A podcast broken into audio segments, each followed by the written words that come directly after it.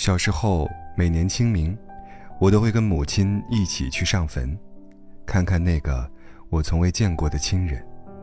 如今，每年的清明，不管忙与不忙，我们都会从县城或省城回到老家，去看看已经离开我们很多年的母亲。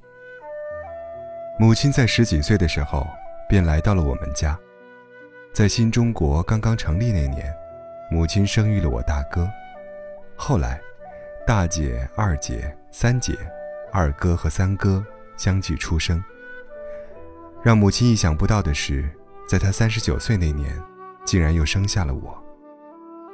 我的父亲十六岁便参加了工作，在乡里当文书，后来调到县报当记者，再后来又离开了县城，调到行署机关报当记者，算是吃国家粮的人。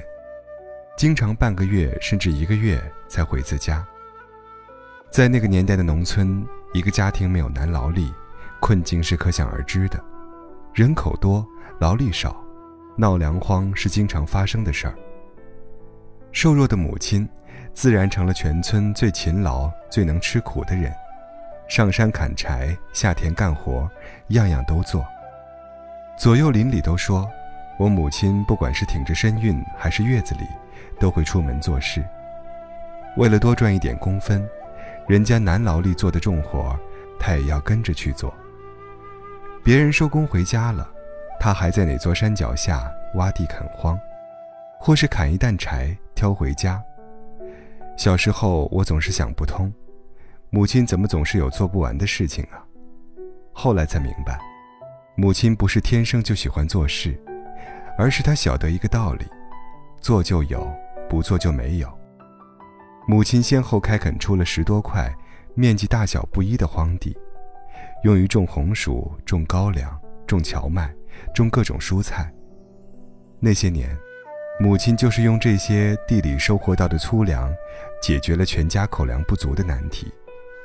就这样，母亲凭着这股倔强，把她的七个子女抚养长大了。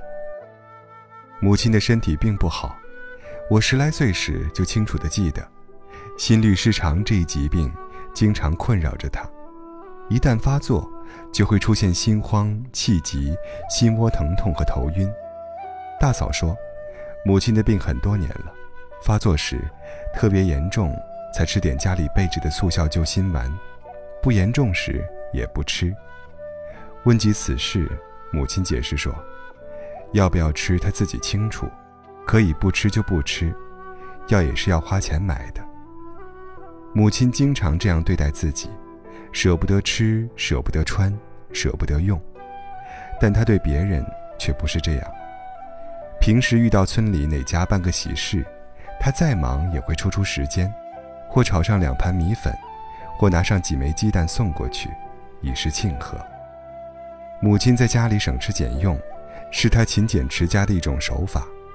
对别人出手大方，是他为人处事的一种方法。近年来，我每次回家，都会去看看母亲曾经生活了大半辈子的地方。这里已经没有了房子，母亲住过的老房子，因为年久失修，前些年就完全倒塌了。眼前能见到的是破碎的瓦片、没掉的船子和荒芜的杂草，但我每次前往。好像依然看到了母亲的身影。在我的记忆里，母亲和我在这里生活了好多好多年。在我还没出生时，大哥便结婚成家了；我还未懂事时，大姐、二姐也出嫁了。在我进了村小读书时，三姐、二哥、三哥也到外面读书去了。平日里，家里只有我和母亲。母亲依然是村里最勤快的人，天刚刚亮，她便起床煮好了粥，喂好了篮里的猪。等我醒来时，母亲已经挑了一担猪粪到菜地里施肥归来。我前脚去上学，她往往后脚就出门，拿起锄头和粪机，又出去做事了。那时，母亲让我最气恼的事情是，我几乎每天放学回到家时。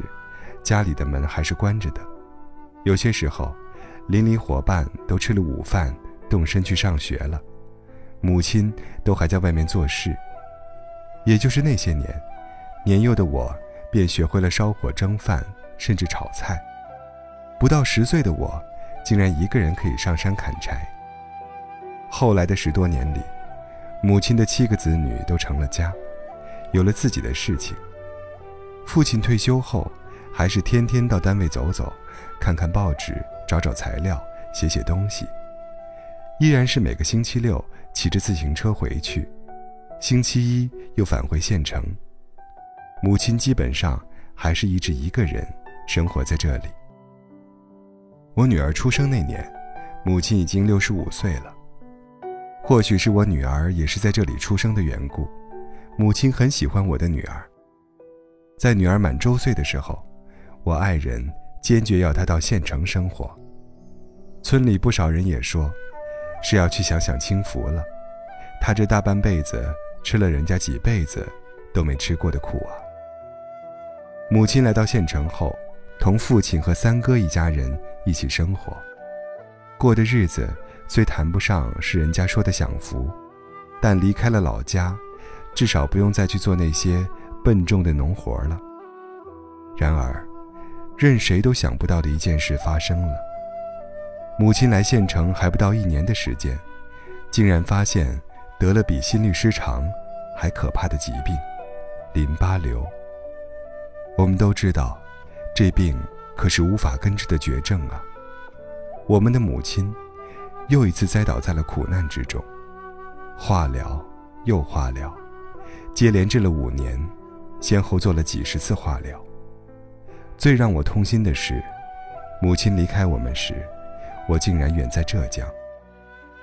当我赶回到母亲身旁时，七十五岁的老父亲老泪纵横，哽着喉咙。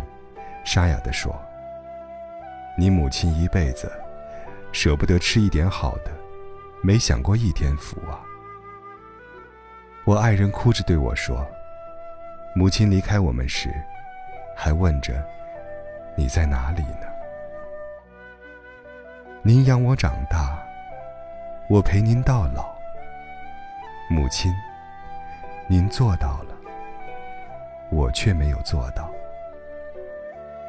母亲，您在那里还好吗？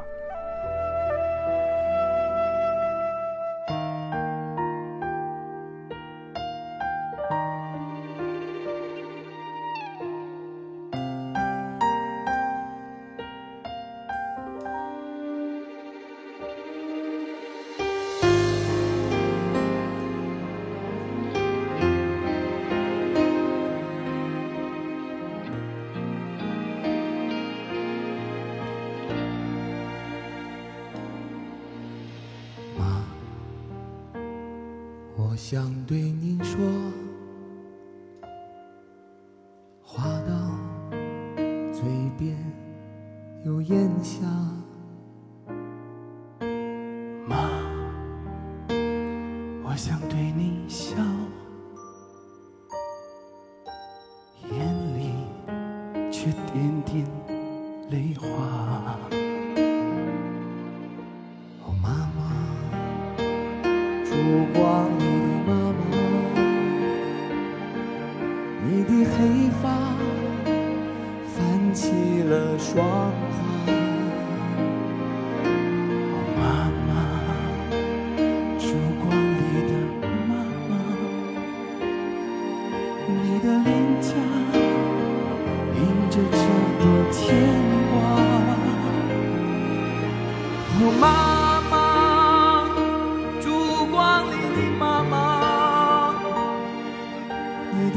腰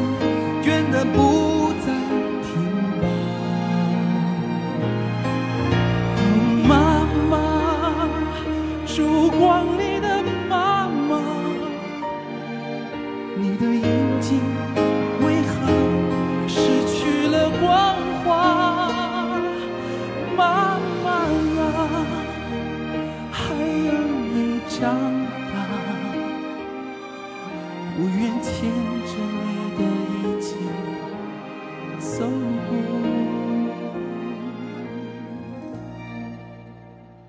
春秋